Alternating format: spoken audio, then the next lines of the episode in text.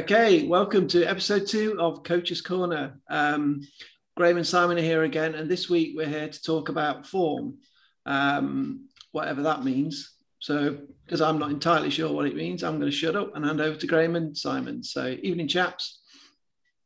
Mark, Mark. evening, Simon. Um, well, I've just opened all the photographs on Facebook that people posted last week. And there's one that says here, here's me doing the Charleston. Yeah, yeah, I thought you'd like that. Somebody wearing a blue t-shirt and a white a white baseball cap. Yeah, Um, I have to say it's probably better than most of my form most of the time. Um, so yeah, um, what do you think, Simon? What we when we went on our coaching course, and they focused on form quite a lot, and um, a lot of what we had to do was uh, try and break down the various issues with with people and then try and sort of isolate things for people to work on. We did that by, uh, I think Simon mentioned in the last podcast, we did that by getting up early and, and videoing ourselves all right. and then laughing at the videos, then despairing, yeah, and then uh, taking it from there. Um, and it, it, just the videoing was really interesting, wasn't it, Simon? Yeah, I, I think the single best thing in terms of improving your running you'll ever do is getting somebody to video or setting up a camera and running past it and videoing yourself from both sides, from the front and from the back, and just have a look. I think both Graham and I probably thought we had reasonable form, you know, not the greatest, but okay. But we did a bit on the track, a few kind of faster intervals, and then we went down the seafront and went up and down Water Slope and a little bit across the beach. And I think it's safe to say, you know, equally as awful as each other in, in different ways. But I think I think I think Quasimodo turns out to be one of my relatives. Frankly, um, I was that hunched. Yeah, and in part of that, as Simon sort of implied, we ran at different paces as well. So you had your kind of relaxed pace, you had your fast pace, um, and all, and he was running up the slope, and he was running down the slope as well, wasn't it, Simon? yeah. And it was just it was just really revealing. Um, What did it reveal? where do you want to start? Yeah. I think Oh, different things. with- Go on. Graham's, I suppose, looking at the, between the two of us, Graham's form on the flat was far better than mine. Um, Graham's a more upright runner than I am, or was. I've worked on mine a lot. Graham has a better arm drive than I do. So on the track, when we were doing, I think we were doing 400s and just kind of yeah, we trying were, to yeah. Um, I thought I had quite a good arm drive, but during the coaching course we did, and also on the, the session when we filmed each other, it was quite clear that I, I drive my arms from my elbows and not from my shoulders. So there's mm-hmm. very little movement up in my shoulder. It all comes from the elbow. So Graham on the flat was was far better than me. I think when we got to the hills, I was better going downhill than Graham. Graham kind of locks his legs, locks his quads. I Right, was- just shambles. So, talk to me a bit about what good form is. Then, I mean, there's lots to talk about how terrible we all are, but what's good form? I think you can probably, if you break it down bit by bit, going from the top. I mean, the first thing, and I think we've probably said this in sessions, and I know it's come up on uh, various Facebook pages and in Simon's recent blog, the idea of trying to run tall, Hmm. you know, trying to run tall, trying to keep that head up, the idea of a, a piece of string pulling you up, the, you know, Yeah. that sort of that sort of idea. Trying to run tall, but without really tensing your shoulders. So lots of this it takes quite a lot of thinking about. It's sort of how to run tall, but keep your shoulders relaxed. And then I guess in keeping your shoulders relatively relaxed, one of the ways of doing that is is as Simon says, you need arm drive, but you need to keep your hands not see this is a podcast nobody can see what i'm doing here um, I'm clenching my fists. You don't want to clench your fists. You want to kind of keep your your hands relaxed and open because that re- relaxes your arms into your shoulders. Is So it- that would be a starting point. it's hard to relax and then well no i can only speak for myself but if i'm trying to run fast not sprint but just pick it up a bit i find it that that immediately feels the, the opposite of relaxed not necessarily tense but Yeah, it's harder to, to make me it's just because i'm not very good at it but I, I, I find that hard to f- flow, I suppose. I mean, is that what you're aspiring to? Just to make sure it feels a bit more flowing. Yeah, I guess. yeah, yeah, go on, Simon. A flowing kind of natural movement is, is what you're aiming for. Um, as Graham says, I think if you Google this, you know, if you start going on YouTube and you start looking on Runner's World or you start buying books and reading books on this, the amount of information out there is just, you know, it's, it's daunting. It's all about your midfoot strike and your, your arm drive. And what I think one of the easiest things to, to say, which Graham just said there, is is the run tall. Um, one of the things they said, like Graham said, is a bit of string lifting you. Mm. The hmm. one I always use is try and imagine someone's just picking you up very gently by the top of your head. Yeah. So yeah. drop, your whole body drops into a line underneath your head, underneath your shoulders. Your hips are in line with your shoulders. Your knees are in line with your hips. Everything just feels loose. And when you run, you, you, basically want your feet. It's kind of like the road runner style of running. You want your feet to cycle underneath your body and just mm. gently brush the floor, brush the floor, minimal ground contact, and just keep going. It it's easier said than done, mm. but the first step for most people is run tall. Just get your get your head up, get your eyes on the horizon, stop staring down at the floor. Um, one of the things I was actually listening to another podcast this morning. Um, one of the guys on there was saying, imagine got a, a line. Another podcast, sorry. Another podcast, yeah, about running as well. Are we just stealing ideas here? he was talking about imaginary line that runs from from your belly button up through your chest, underneath your chin, and out the top of your head.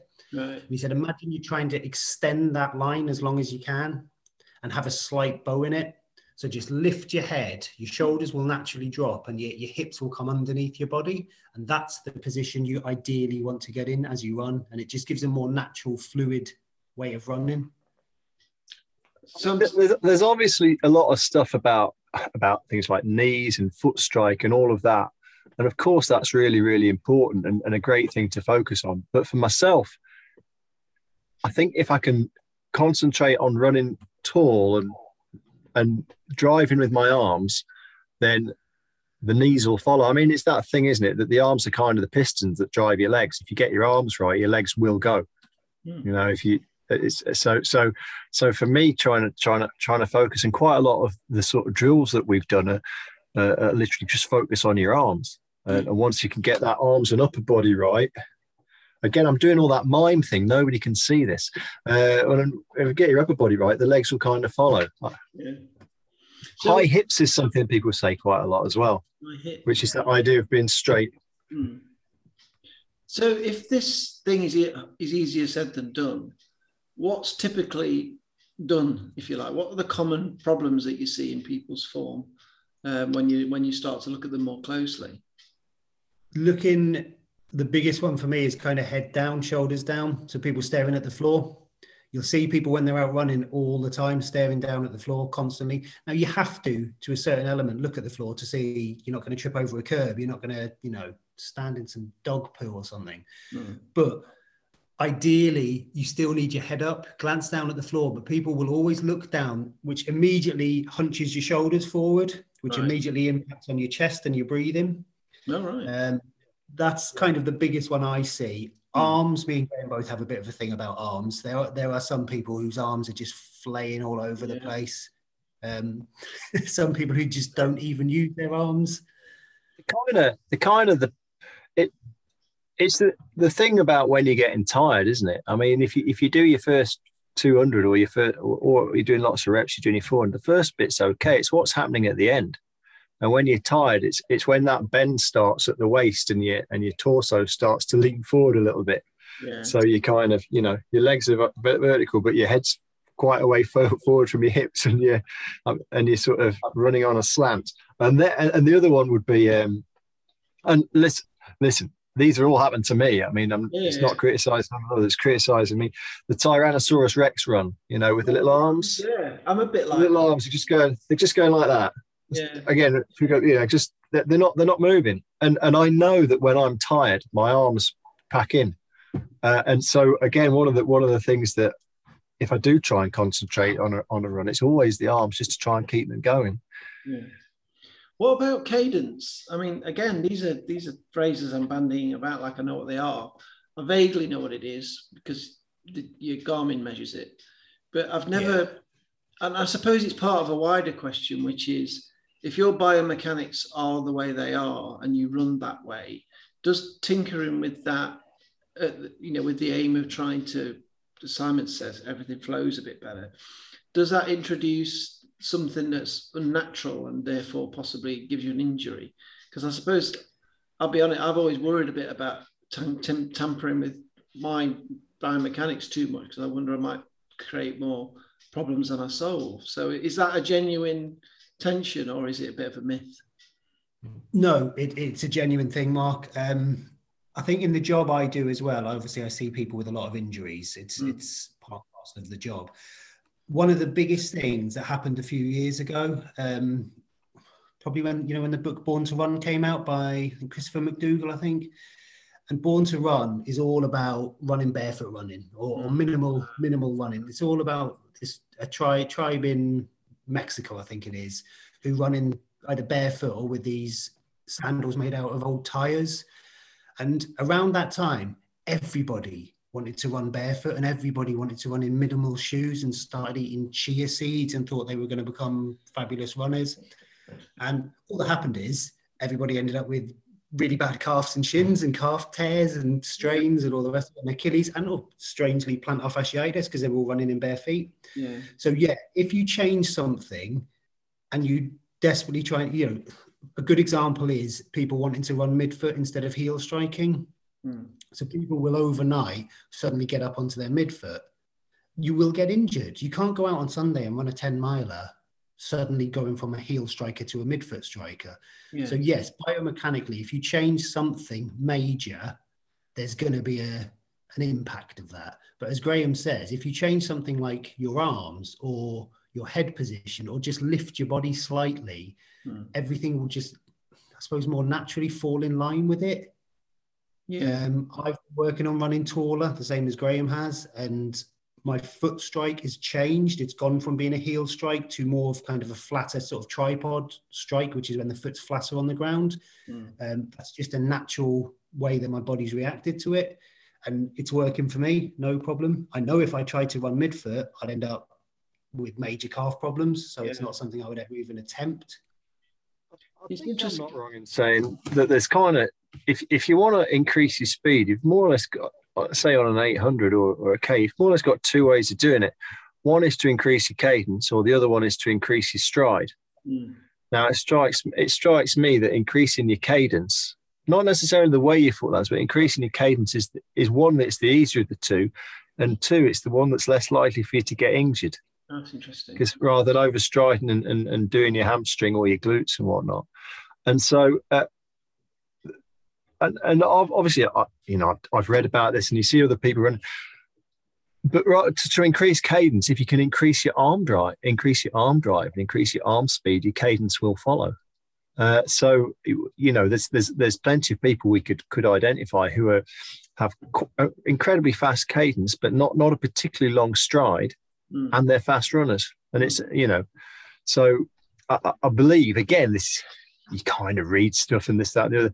I think the, the cadence of the races is about 180 a minute is what they're going for, isn't it? Um, you know, um, but if you can get if you can get your cadence up through driving your arms rather than fiddling around with your feet, and in the first instance, obviously there's loads of technical stuff, but I think you would people would need us included to to to have somebody helping with them because the Simon says if you try and change it yourself and change from a heel strike to a front strike or whatever, um, you know, you, you, you there's a knocking on your Achilles, then there's a knocking on your calf, there's a knocking on your hip. You know, it's all it's in the words of the song, and it? it's all connected. Um, yeah, I mean, one of the things that I mean, Simon talked a bit before about yeah fads. So the idea of being able to adjust your arms, as you said, Graham, is is sounds like a reasonable, quite a proportionate thing to do. It's not an overhaul. Uh, but these fads around barefoot running and these Vibram, these five finger, these toe shoes, you know, they're like gloves on your feet. I've seen fell runners with those. I mean, I just wonder what the hell's going on. And they they feel like they went through a phase, chia seeds or otherwise, uh, and there might be some residual hangers on, but that fad seems to have gone. But one thing that I've noticed, and genuinely interested in your view on this, just just selfishly, is in ultra running off-road running, particularly the the drive to zero drop has really accelerated over the recent years. So that's not zero cushion. You might have quite a thick, I'm miming now, quite a thick cushion, but it's perfectly straight. There's no drop from heel to toe.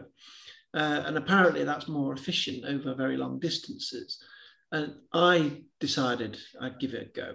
I'd try them. So I bought some, um, I've got my, my, my normal long distance shoes. I've got some five mil drop, not huge. And then I bought these Trail Ultras, these Inov-8 things, um, which have zero drop, but lots of lots of cushioning. And I ran 100 miles in them thinking they were amazing. You know, and I did five, roughly five or six long, longish runs in them and then um, all off road. And there was one particular route I did where uh, I, I, had to do about eight miles on the road to get back to my van and tore my calf with about half a mile to go because I'd been, I, I didn't even think about the road section when I was choosing my shoes. And I'd had no issues at all off road with these zero drops because I hadn't been hammering it, just slow, steady, lots of mixed ground. As soon as I ran eight miles back on the tarmac, having done 12 to get out. So I was, you know, I was nearly back at the van and I, my left calf just this was two or three years ago now and I couldn't believe it. I was fuming with myself, and I'm I'm convinced that was probably the reason, um, because obviously your your your your ankle's just that bit lower than it might be. It's pulling on your calf that bit more, and, and on tarmac, it's just asking for it really. I mean, is that something you've seen a lot of this sort of zero drop phenomena, or this this this, this, this these fads? I think a few years ago, I, I saw quite a bit of it, and there was quite a people at the quite a lot of people at the club really starting to get into it. So mm. uh, minimal shoes as well, the minimalist like the ones you just mentioned, the Vibram, the the toe, yeah, five fingers were they called? I think. Yeah, something like that. Yeah. And I remember doing the brass monkey probably seven, eight years ago. And there was a guy at the start line stood next to me in what were essentially flip flip flops um, I was doing a half marathon in them, and yeah. it was really popular for a while. And it was there was a lot of talk, and I think it all came from from that book, Born to Run, where people were kind of talking about it and saying, "No, we, you know, we weren't designed to wear shoes. It's not a natural thing for humans to wear shoes. We should be doing everything barefoot." Obviously, that was, that was a long time ago, and evolution changes, and we've worn shoes for a very, well, very long thing, time. Isn't it? Yeah. Yeah. so by mechanically we have changed to need to wear shoes. Yeah. There was also a big, I mean, if you start reading up about this, and I do read an awful lot on running, they blame kind of Nike shoes in the 70s for for changing the way shoes were made and they, they put more and more cushioning in them and then yeah. the, the air shoes came out and you know there's a lot of talk and a lot of studies saying pre all of the trainers having loads and loads of cushioning in there was less injuries um, equally, there wasn't as many people running. Uh, the people who tended to run were all runners, club runners. Yeah. It's a lot more of a amateur sport now. People do it to keep fit. So we're all different. But yeah, I mean, the fads have always been there. They've always come and gone, and they always will. Hey, I, th- I thought getting a pair of Nike trainers with a little see-through bit in the sole was the coolest thing in the world. You know, because they were. I mean, how amazing yeah. is that? I wasn't even a runner. So, God, yeah, I was buying running shoes and yeah, I'd never even contemplated running because they look cool. That's yeah, I suppose it's easy with this though, because because I've, I've those of them I have so many niggles that um, once I've once I've sat found a pair of shoes that work, I mean that's it. I have I have one type of shoe. I know this is this is not the done thing in the club. I realise this, uh, but I have I have one kind of shoe, and that's what I run. And, oh, I've got a cross country shoe and, and, and stuff, and I might even have a trail shoe. But apart from that, I have one kind of shoe, and it, it, I see all these shoes come out, and and um, I won't name the brand, but the cheat shoes. I'd love a pair of cheat shoes, but I know that I won't be able to run for about. Yeah, I, won't be able to run for about three weeks after wearing them because they would just they would just kill me. And so um, so, some people will remember the time, it'd be about three years ago, where I had shoes with the heel cut off. I'd got myself a bread knife and I'd sawed them out. and I had my own specially adopted shoe to try and re- release the tension on the Achilles.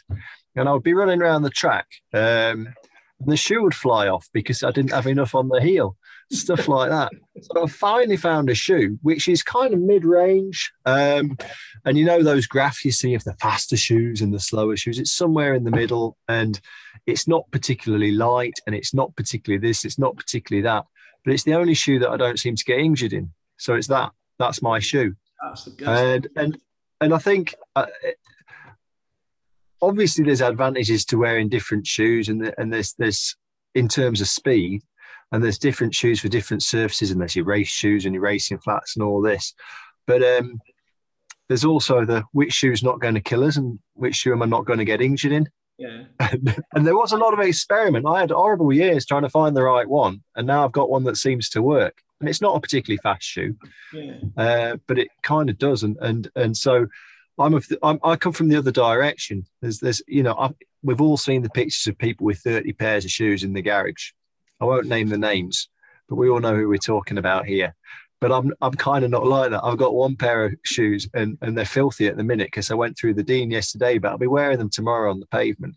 Yeah. Um, And, and those cheat shoes, I, I, I saw a reference. I, I had to double check. I thought it was what I thought it was. Those ones with the carbon fiber in.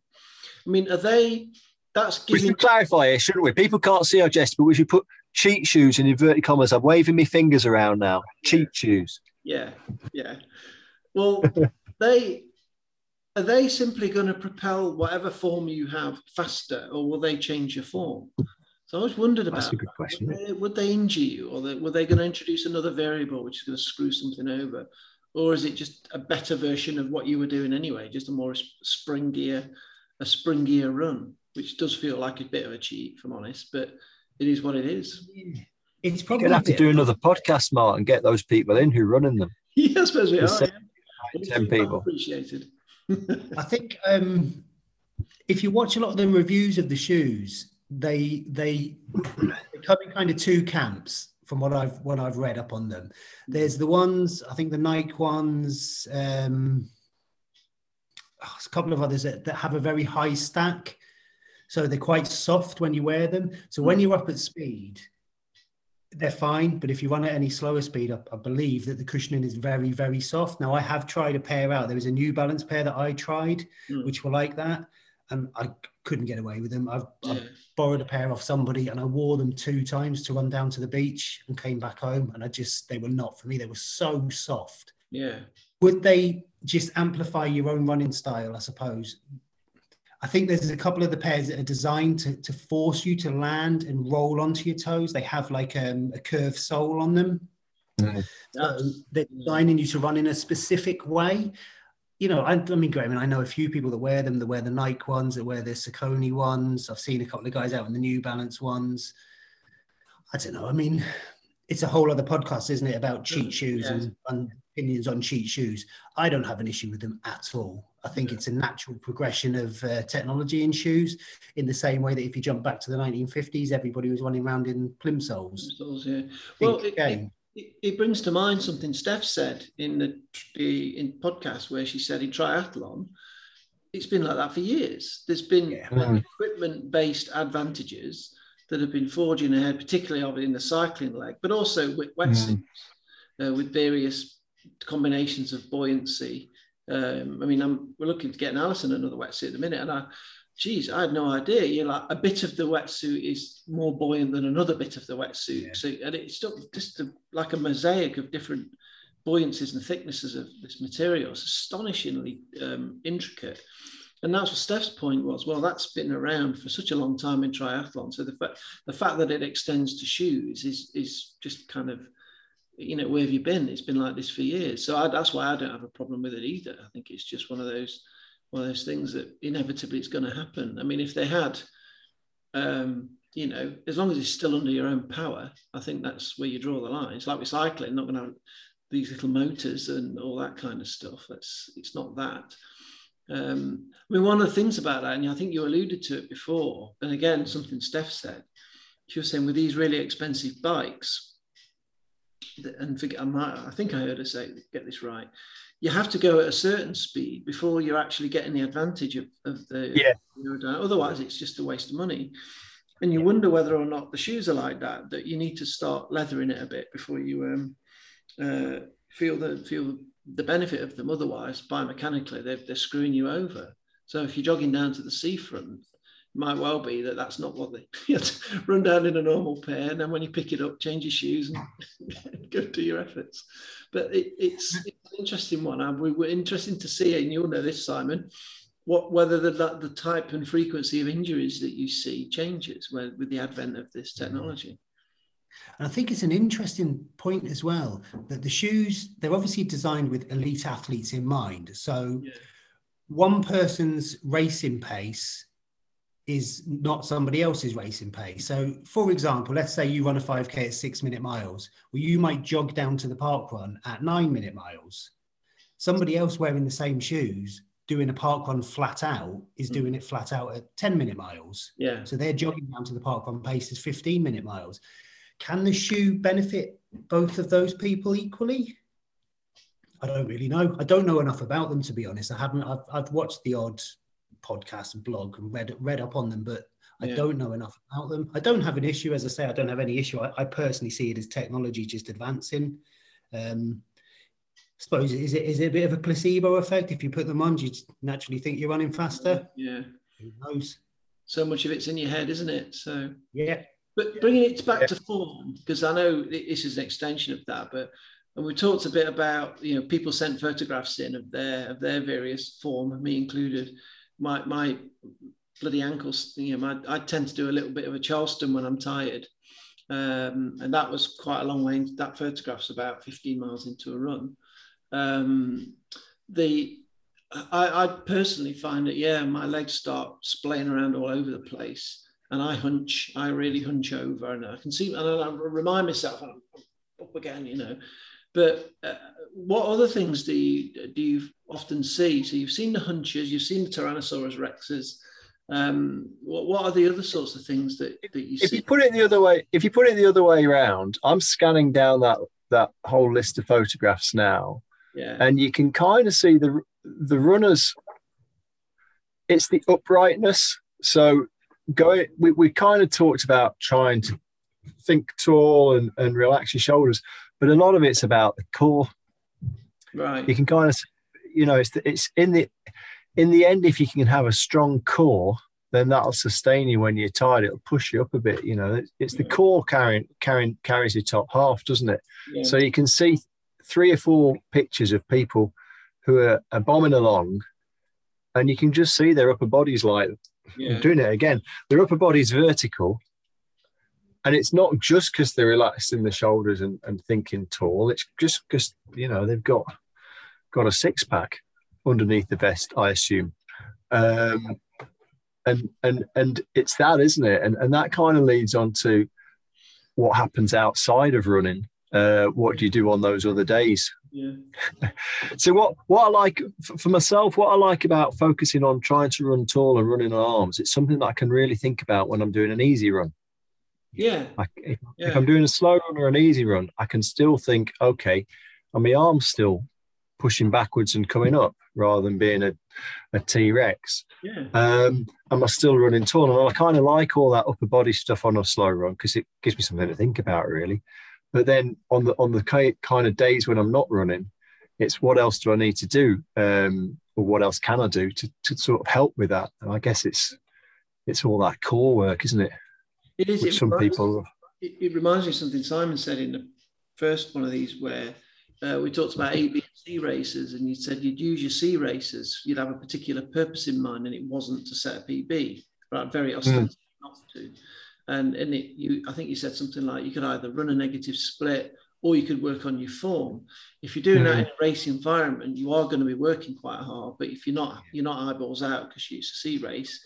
It's a really good. I, I think that's something I might do actually. To think, okay, I'm going to run this race really kind of upright and just just really focus on it and see how it goes. Because when you when you're focusing on your watch or your pace or that polyvest ahead that you're hoping you might catch or whatever it might be, you form it's a bit like um, a bit like swimming. You start focusing on one bit of your stroke, and then you realise your legs have stopped kicking. So you start kicking your legs, and you realise your arms are all over the place. And it's really hard to get it all right.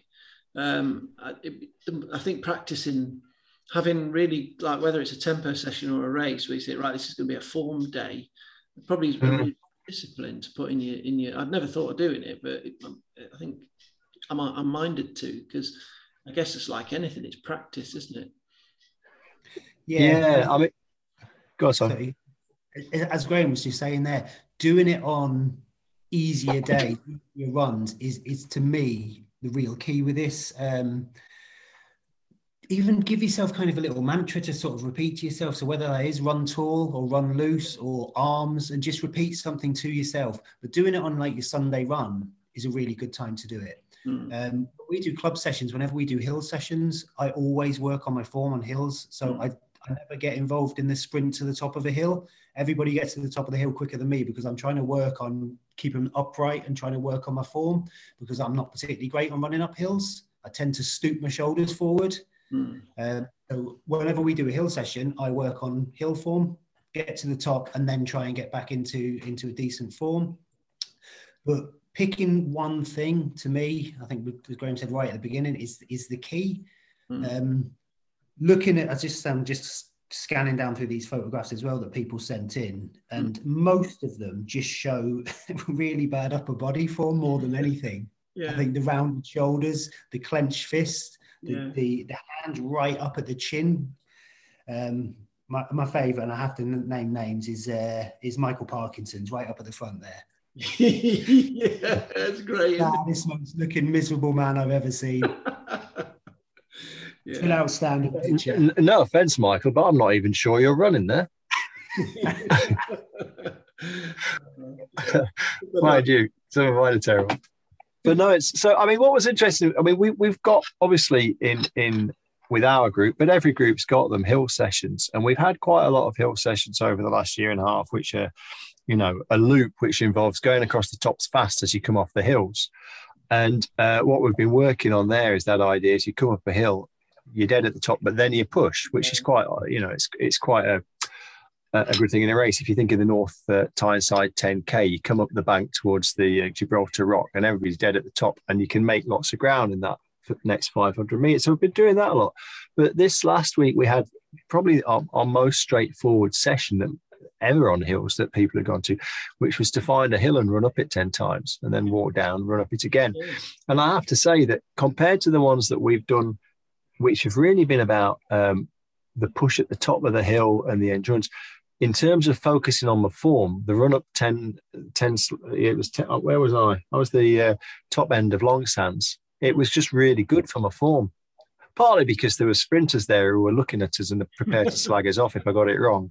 Yeah. But but it, it gave me something to focus on. And after each one, the walk down was like, okay, how was that? Yeah. And then go again and still focus on that uprightness. And I think that was probably for me uh, the the the session that I've most focused on form, and I've been, you know, I was dead at the end of it, and I'm not saying I was great for the for the last couple, but it was the it was the, it was definitely the session that I've most focused on form, yeah. uh, on a Tuesday or a Thursday, just because it was, you know, 10, 150 meter sprints, and that was it.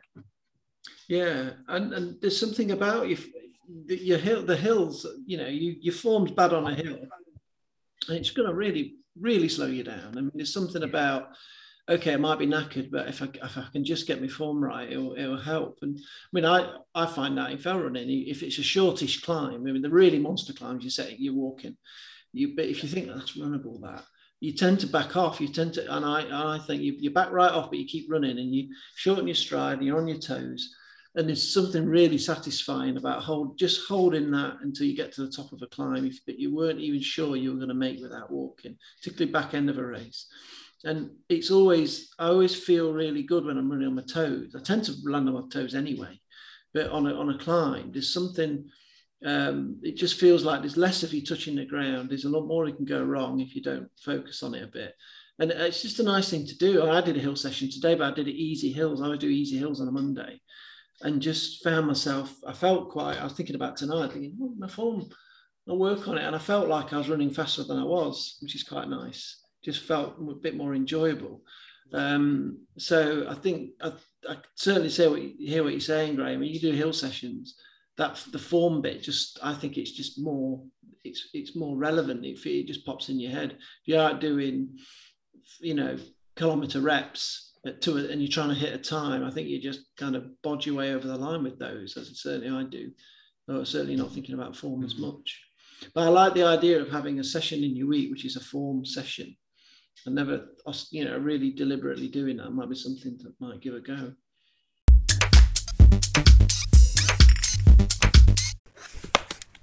And sadly, that's all we managed to record. We did talk for another 10 15 minutes, but something's happened. I don't know what, and we've lost the back end of the recording.